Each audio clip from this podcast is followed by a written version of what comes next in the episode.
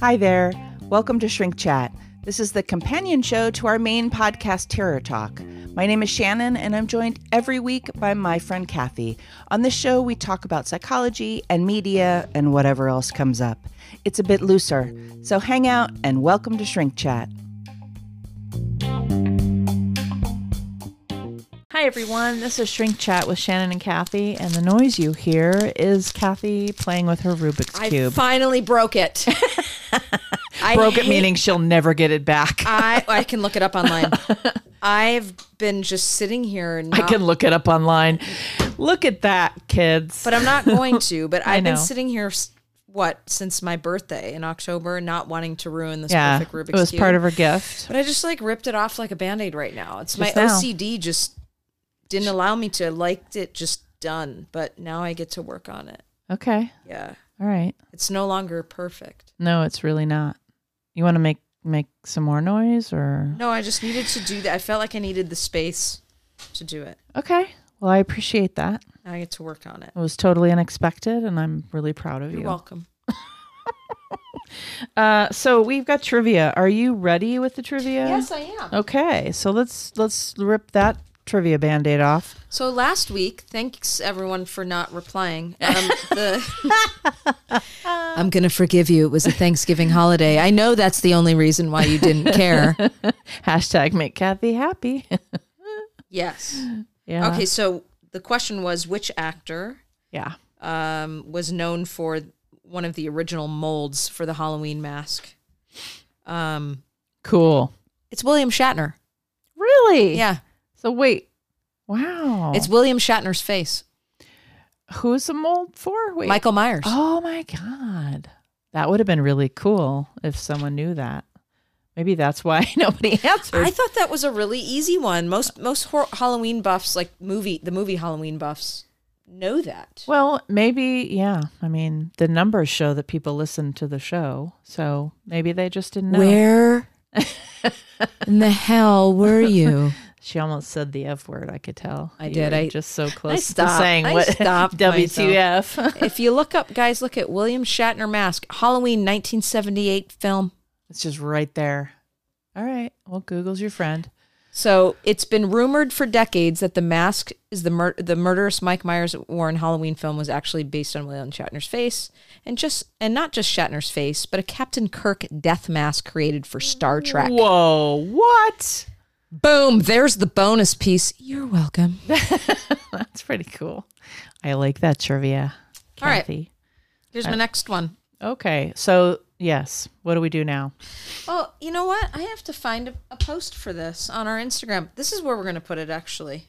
I'll tell you where to put it. I'm going to tell you where to put it. You're right gonna now. put it. Okay. Okay. If you go to our Instagram, Mm-hmm. Uh, I would like, I would prefer Mm.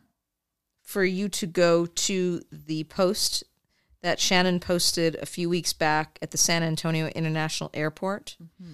Um, Oh yeah. Shannon, do you want to describe what that is? So people yeah, the know? post is um, the location is in San Antonio, and the post is um, they have Day of the Dead uh, figurines uh, everywhere. So I took a photo of it, and I thought it was topical, and I put it on our Instagram. So you're going to go there. Mhm.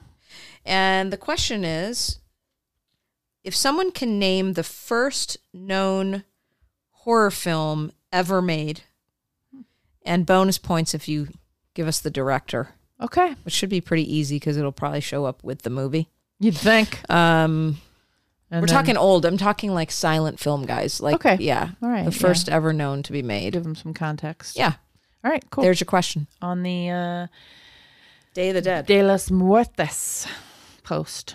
Cool. Good, good, good, good. So uh it is the week after Thanksgiving. You have all had time to recover. If you if you um, many of you are overseas and do not celebrate Thanksgiving unless you are American transplants, I guess. But in the United States, we just had Thanksgiving, which is a time to be grateful. Um, it's also a time mostly just to eat this fakakta turkey meal that we've all been eating since our small childhood. fakakta. Yeah, I don't know. All of a sudden, that was what it was. It's not my favorite meal, so it's never. I mean, I ate my meal, but I don't gorge. Like th- that's the other reputation for Thanksgiving is that you eat a bunch and you loosen your belt and you sit around and you just stuff your people do. face. I uh, I'm more into the wild turkey. The, the- the whiskey. I don't. I don't eat. Oh, Turkey. yes, However, there's- there's a lot of really, really good for those of you who are plant based out there. Oh, boy. Gardein makes a really good Thanksgiving roast stuffed with cranberry and. Oh wow, did you have that I or you did, just and it was really good. And now Oh. it, do, it did so well. They're actually starting to sell the cutlets. Also, you can get it. So, Well, that's cool. Where would the folks get that if um, they if live you're in America? Whole Foods, Gelson's, or like some of the nicer Ralphs, or Yeah. in on the um, East Coast, that would be Kroger. okay, Yeah, that's awesome. Uh, Very we good just we just stuff. had the old huge. We had the turkey Yeah. and the ham and the stuffing and potatoes and whatever else. So that's what happened last week. And of course, there's a whole political bent we could get on Thanksgiving, which I'm not going to go down that road. nah. Um, but now it's over, and now we're cruising into uh, Hanukkah and Christmas. We are. Hanukkah's real close to Christmas this year too. I like when it falls together because I got a lot of friends who were Jews. Uh huh. Yeah. So especially in this area, so it's kind of cool when we get to celebrate together. That is cool. And um, it's a lesser holiday in Jewish land, but Mm-hmm. certainly still celebrated. Um, I watched The Irishman this week. I tried to get myself to want to watch it, No, you didn't even push the button. You, you and I, you I watched like Netflix. The thing pops up, and then it gives you. And I know it's a great cast, and it's based on mm. this. I don't know. I'm, I'm gonna have to push myself to watch it. What do you think? yeah. So here's what I would suggest. I, I'm gonna wa- listen. I'm doing the Kuklinski episodes. It's mafia. I figured it was get me in the mood to prepare for the episode that we did. That's fair. Um, so I thought, hey, plus I, I do love the older Scorsese movies. I do love seeing uh, Joe Pesci after he said he was him. retiring, and then they really, really had to talk him into this role. So there's some good interviews with Scorsese on some of the talk shows about that. Uh, so I wanted to see Joe Pesci. I wanted to see Al. I wanted to see Bobby, Bobby De Niro, and the other peeps that are in that. But I also wanted to see this technology that they're busting out, which is an anti aging technology, because the story is told in flashback. Right. So you've got the older guy, you've got Bobby De Niro um, being old, er, um, and you've got him reflecting and he's telling the stories. And so the, it flashes to when they look like they're in their 50s. And they've used an anti aging technology to achieve that. And it's pretty cool. It's pretty cool. Um, They did that with the Will Smith movie too, and Did he they? looked incredibly young. And it's, yeah. I mean, not that he even looks like he's aged that much, but when they did that, Right. you were like, You could wow. see the age. Yeah. they took the age off of him. You're like, oh, that's how he's aged. Yeah. So I wanted to see that, and I I have a pro. Maybe it's an OCD movie thing where I need to see the whole body of work. so I can't. I couldn't skip one. Um, I also know, you know, because it's on Netflix. Netflix was the only company that would give them the money to do this movie. it's in the theater too, isn't it? Yeah, it was Yeah. briefly in the theater alone, and then about a week after it came out, they uh, put it on Netflix uh, because that's who gave them the money. And I think it's perfect because it's three and a half hours long. Yeah. I So- saw that. That was another. I went. So my my tip was that I I mean I don't I didn't do it any differently, so I don't know. But one, I personally wouldn't see it in the theater, but hey, you know what? Go for it. Um, that is to each his own. I personally wouldn't want to because of the three and a half hours thing, and because this is a film that is slow and reflective and sad, uh, and deals with grief and not only does it have a sad sort of reflective fe- slow feel to it um, like a like a remembrance um, it if it's like kind of meta because the story has that and you're watching these actors that have done so much work together mm-hmm. and this director that's done so much work with these actors it's his it's his troupe it's his acting troupe really. Mm-hmm. And so you're you know you're reflecting on that and all the movies you've seen before with them together. They're looking younger so there's that. There you're reflecting on that. Plus the characters are reflecting. Plus you know it's very meta. It's got all of that going on. It's it's basically this they're the story is that they're speculating on the fate of Jimmy Hoffa, and um, it's a speculation, and that's the base of the story. So the other thing I would say is I watched it in two pieces. I watched the first hour and a half to two hours uh, in one sitting, and then I watched the second half in another sitting. So I, I think that's how I would have to do it too. yeah, and the second half is certainly more um, kinetic or active than the first half. But I also, for me, it's more just about. Um, it's again, it's got a meta feel to it. I just have to see those people doing that work together uh, because it's not going to happen again. No. So uh, that's what it is for me too. So I enjoyed it from that perspective, but I also like mafia stuff and they're great actors and it's got great some great moments. Yeah. I um binge watched Unbelievable yesterday, which is not really a binge watching show. Shouldn't really binge watch that one, but I I think I I think I did it in two sittings. it is and I I know I've already talked to you about this and you had said the same thing. The first two episodes are really tough to get through. They're really heavy. But it was really good. I had to push through it. I hate watching stuff on rape yep. when they're when they actually show it and it's one thing if they're you get to see the revenge of it then to me it feels a little bit more you know Mm-hmm. it's easier but the the cast the first of all toni collette and merritt what's her last name from nurse jackie I can't remember. yeah their their pairing as detectives and their relationship and but it also speak it first of all it's completely politically charged in the sense that clearly once the women step in and the nature of the the relationship with having taking these victims seriously and the amount of work that they put into solving this there was a clear distinction there i think between the mm-hmm. way that the male detectives handled it and guilted.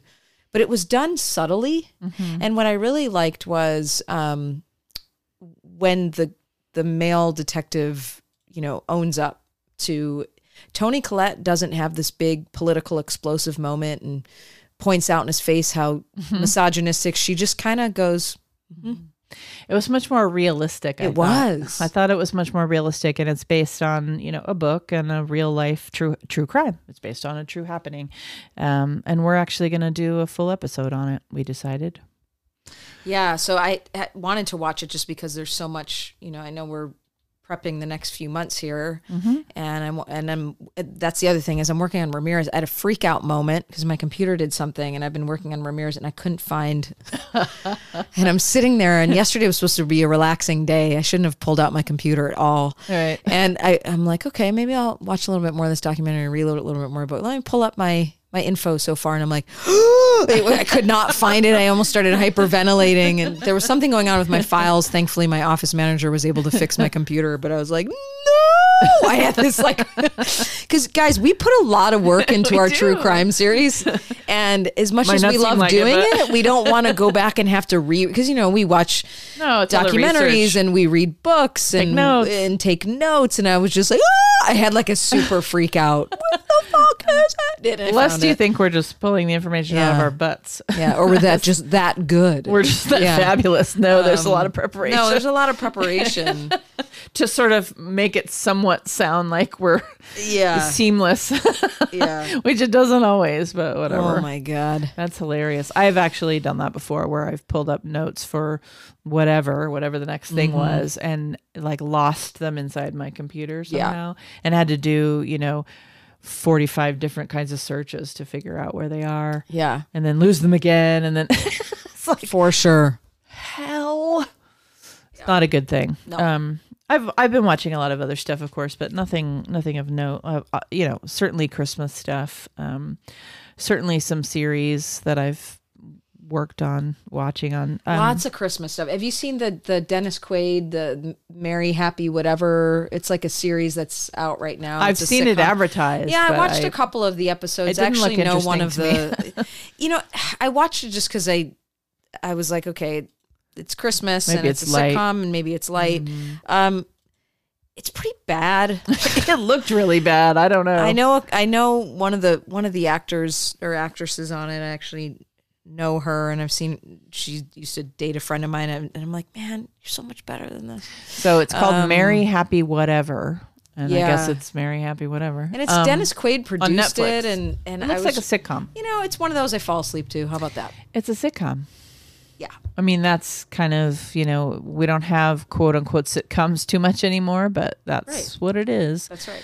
Um, in my my fall asleep stuff has been um, Anthony Bourdain. I, I love I loved him, and I've been Oh, rewatching Parts Unknown. Except now I'm in season eleven, and it got so political. Every single episode is really making a statement. So it's not it's not fall asleep material anymore.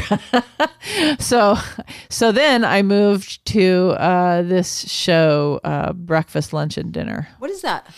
It's uh, this w- awesome cook. Um, I think it's pronounced Nam Pen. Um, forgive me, he's Korean, and I I don't I don't know. I I just watch the show all the time, and he doesn't say his own name. so Okay. so, um, but it's on Netflix. It's called Breakfast, Lunch, and Dinner, and he's he's in some ways, um, in some ways, it's a little bit like a newer a new Anthony Bourdain. Only, only it's not because Anthony was an original. So it's it's him going to exotic places and eating, but it's with a famous person. So this last one I watched, which I think is only like episode three or something, is Kate McKinnon from Saturday Night Live. Oh God, I love her. And I know you love her, Yeah. and so that's why I want to mention it. And I just finished watching that episode, and uh, it was really great. You get to see her, you see her as her and how goofy she is, Mm-hmm.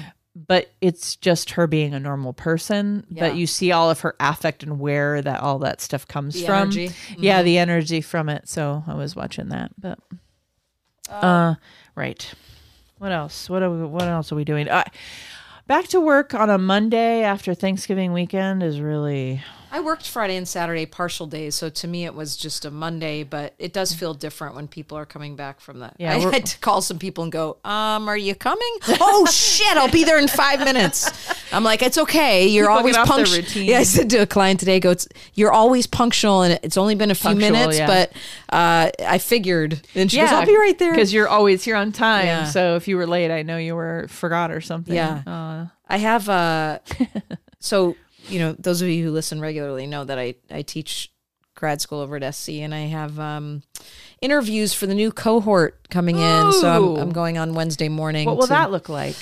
um I've this is the second or third time I've done the interviews for the cohorts. Um I like it. I think it's one it I get a uh, I get to play a role in sort of handpicking who I'll Yeah. be teaching you get to sort of see what's out there and um it's always interesting. You know you get people who are really great you get people who are great but not ready and you get people who are terrible. Uh, you just get the why do you want to be a therapist? You know um Right. so So- what what i see a lot of though and what i what i try to help people do throughout um, interviews is reassure them that we're not looking for a perfect therapist because you're not supposed to be that nor is there anything there's no such thing but Right. I try to get people to open up about who they are personally. Uh, you know, why do not only um, do you is it why do you want to be a therapist? Why do you want this program? And what is it about you that wants us to have you?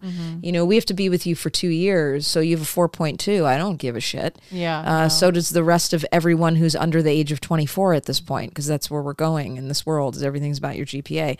I want to know who you are. Are you personable? Do you fit? We're a very social justice oriented program, so it's always really interesting and fun to meet people who are just like hungry to get in and be well, part and of it, it. and I think I mean I do a lot of interviews at work. Obviously, not for a school program, so that's a different kind of interview. But it's like I think what I what I've gathered from doing interviews for job jobs over the last couple of years is that people are often really used to sort of hiding who they are Mm-hmm. and learning how to answer questions.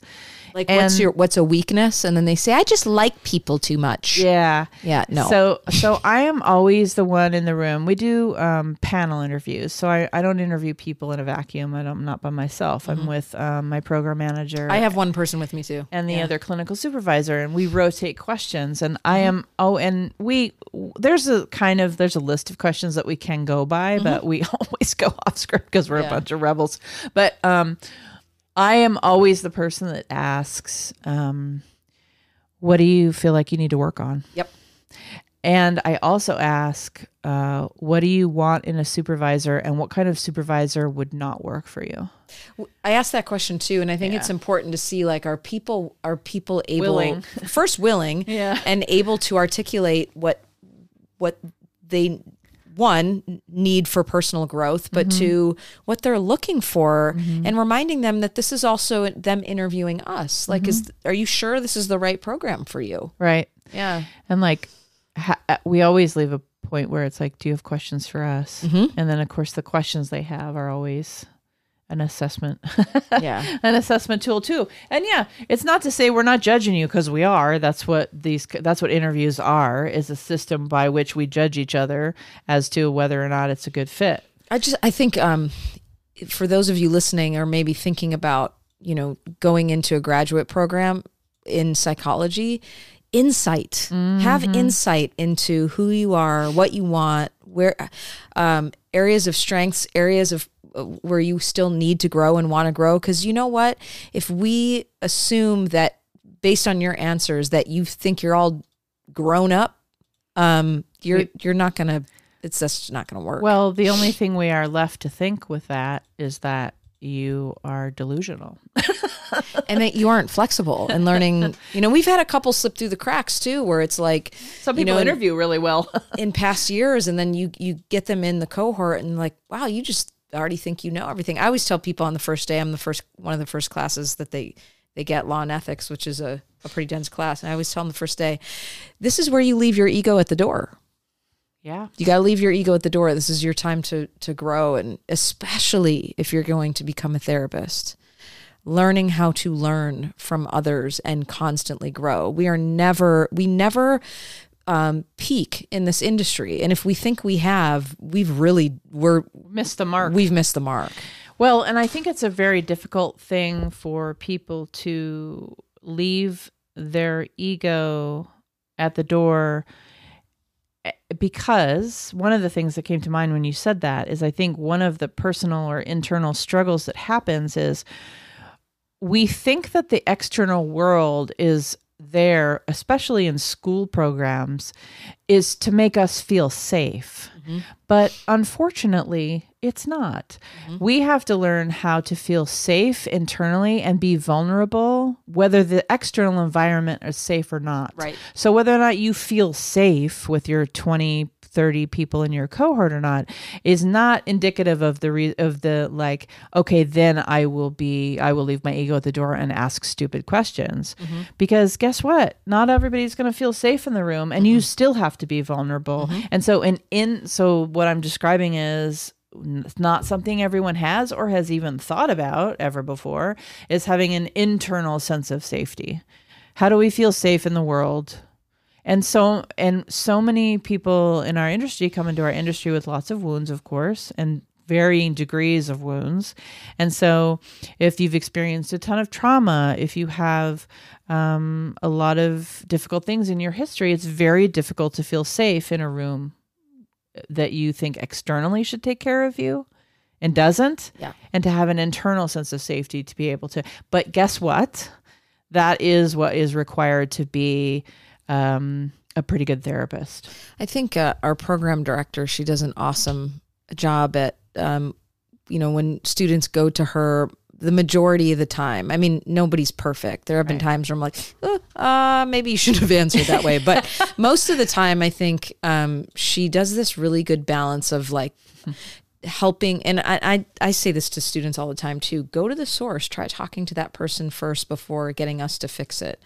Um sure. you know sometimes there there was something that happened over this last um scheduling period where the students really got ripped off because they wanted to schedule for certain professors and the the school um, manipulated the time wrong and, and that should have been fixed. That was out of our our uh, control and she would have gone back and fixed it if she could because that was something that wasn't like learn to tolerate that. That was actually really unfair because when you get to your second year and you're about to finish you, there's certain professors that you follow and you want to have and they should have mm-hmm. been all given that equal opportunity. So a mistake opportunity was happened. mistake happened that we mm-hmm. couldn't correct but if it would have been in our hands we would have I, I guess i'm sharing this is there are times where it's okay to protect the students and validate them and be there for them and make thing make that a safe environment but i think what you're speaking to is more of like the internal process of like mm-hmm. there are going to be times through through the program where you're going to feel insecure you're going to feel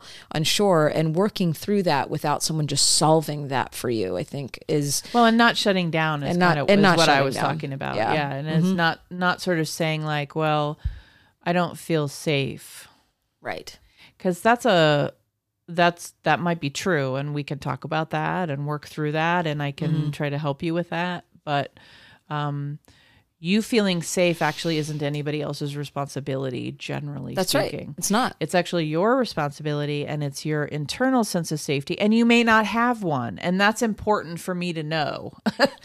Gun- Not that you can't develop that. and or- are and are you willing to develop that without yeah so, like someone coming into an interview and me saying, um, So, what is it that you want to work on or something? I would literally fall down and have a heart attack if someone actually said to me, "You know what? I have a I have a kind of a weak sense of um, internal safety." I don't think they have that dialogue at that point. I was just thinking, like, You got some high expectations. first, no, I'm saying Yeah. I would fall down and die of a heart attack. That's how. But it- I, will would not be expecting I'll say it. this though, and you and I have talked about this. There are a lot of people in our industry, due to their own narcissism, that wouldn't wouldn't like a response from a student like that. I know. That and so I think it is scary for people to to be that because not everyone would be as receptive to like wow that's insightful some might people people might go i don't know if you're right for Well, you know what would happen. So don't say it in an interview if you don't want to. But Yeah. if you if it's true about you, say it and fuck them.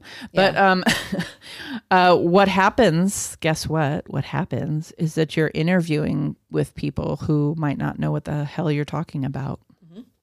So and is that the program then for you It's exactly. So if you've got a language where you want to be able to say, um, you know, I'm I'm working on my emotional resiliency from clients. I tend to take on too much, or whatever, whatever your answer is.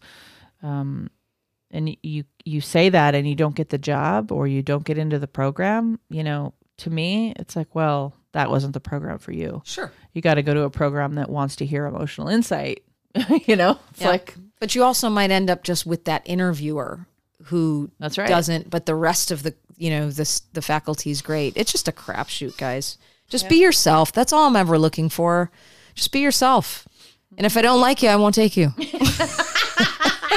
oh, so Machiavellian. No pressure. I don't like you. You must go. Yeah. No, I mean there are times where I I don't particularly like, you know, I'm like I'm not gonna I wouldn't really want to go to coffee with this person. However, it doesn't mean they wouldn't be a good therapist, and it doesn't mean that they shouldn't be in the program. I can Yeah, do, I. I can separate that. Yeah, for Yeah. sure. And in um and when we interview for jobs in my department, it's um it I, I it's not about liking or not liking it it I think it is important to be someone who's personable.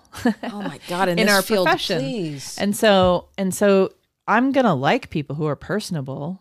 Am I gonna hang out with them? No, we don't have anything in common. But if you're personable and can have a conversation and have me like you in the 15, 20 minutes, 30 minutes, sometimes 30 uh, minutes, I think that's actually important because in in my in my department, you have to be able to walk into a family's living room and have them and build rapport and have them trust you. Oh my god! So if you aren't the kind of person that can walk into an interview with three people and be yourself and build rapport and answer and ask questions and have somewhat of a little bit of a sense of humor, perhaps. That always builds rapport.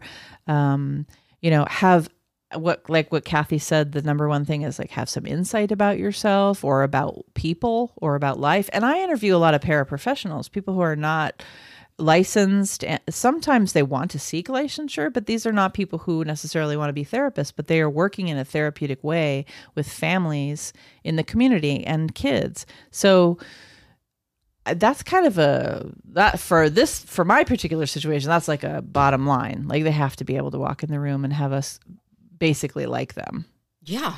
um and lots of people don't that's the feeling Yeah. that the client's going to get. yeah you have to walk into someone's freaking living room as a stranger Yeah. and and have them agree to have you in their home for about six months and help you so it's a big kind of a big deal um, so over the weekend we got into we got together we get together about once a quarter specifically to talk Terror Talk and um, we got together and scheduled out what january and february and a little bit of march bit of actually March. I'm gone for half of March, but yeah. yeah. Well, I'm gone for part of January. I mean, we'll still have episodes, Yeah, guys. yeah. We just have to pre-record. Yes, we pre-record. All two of you out there that went. just kidding. I know all of you. Actually, your hearts just dropped. Don't worry. We won't fail you yet. Wacko. Yeah, we're not failing. Not at this moment. Anyway, we might be failing. You could see us as failures, but but but we feel like we're winning because we got together and scheduled out some episodes. Do you want to? I don't know. You want to give anybody a, a little? I don't know. Thought about what you think about the upcoming couple of months of shows, or Trying to remember, I'm trying to remember what we scheduled. well, that would be helpful. Well, I mean, we talked about this on the Wednesday show, which is we are going to have um, a show where we we kind of bring to the table our favorite Mm, right. villains. Yeah, you mentioned So that. this could this could be real life serial killers or characters from movies, but certain personas, personality types, Mm-hmm. villains that we're kind of drawn to and why. Yeah, like our favorite villains, uh, real or fictional. Yeah, So that's, they can- that's one of them. And we're, we don't care about the criteria. we're just gonna we're gonna talk bad guys. Oh, another thing I think we're going to get into a little bit is some of the um, controversial controversial um, psychology subjects. So I'm, I'm a little are. tired, so I'm dropping my words.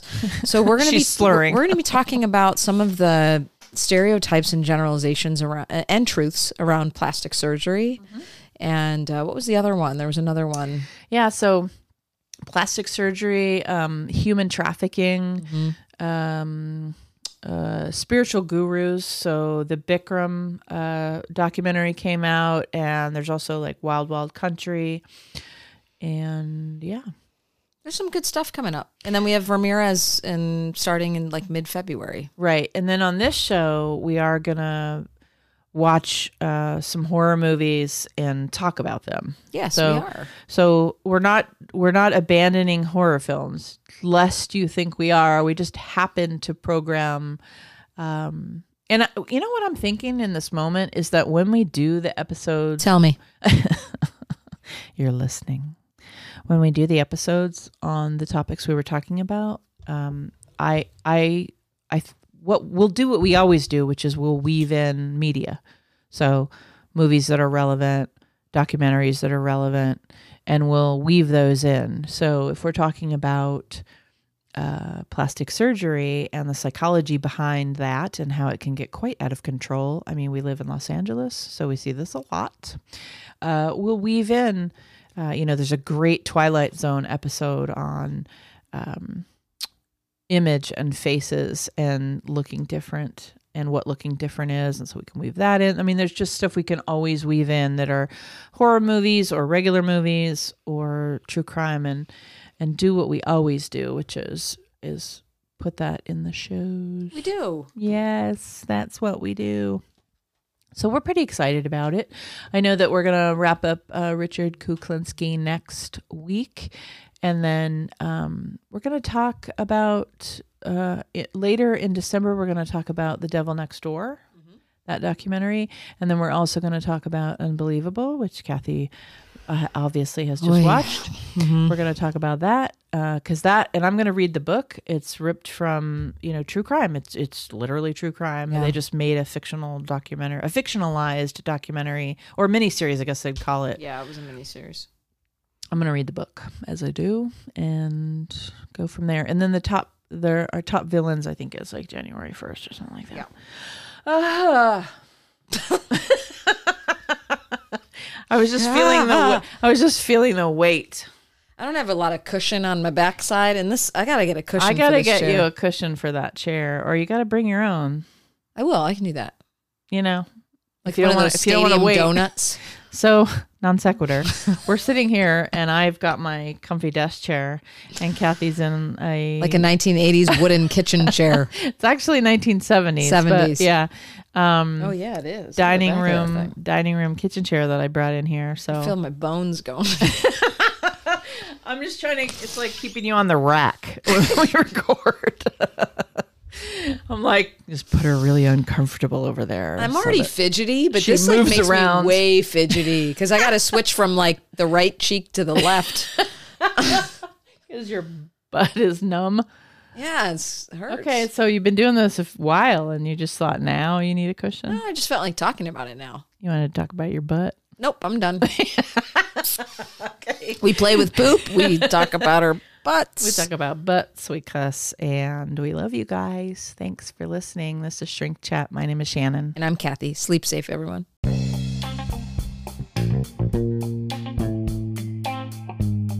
We hope you enjoyed this episode of Shrink Chat. If you enjoy what we do here, there are two things you could consider subscribing and sharing our episodes on social media, and checking out our Patreon page.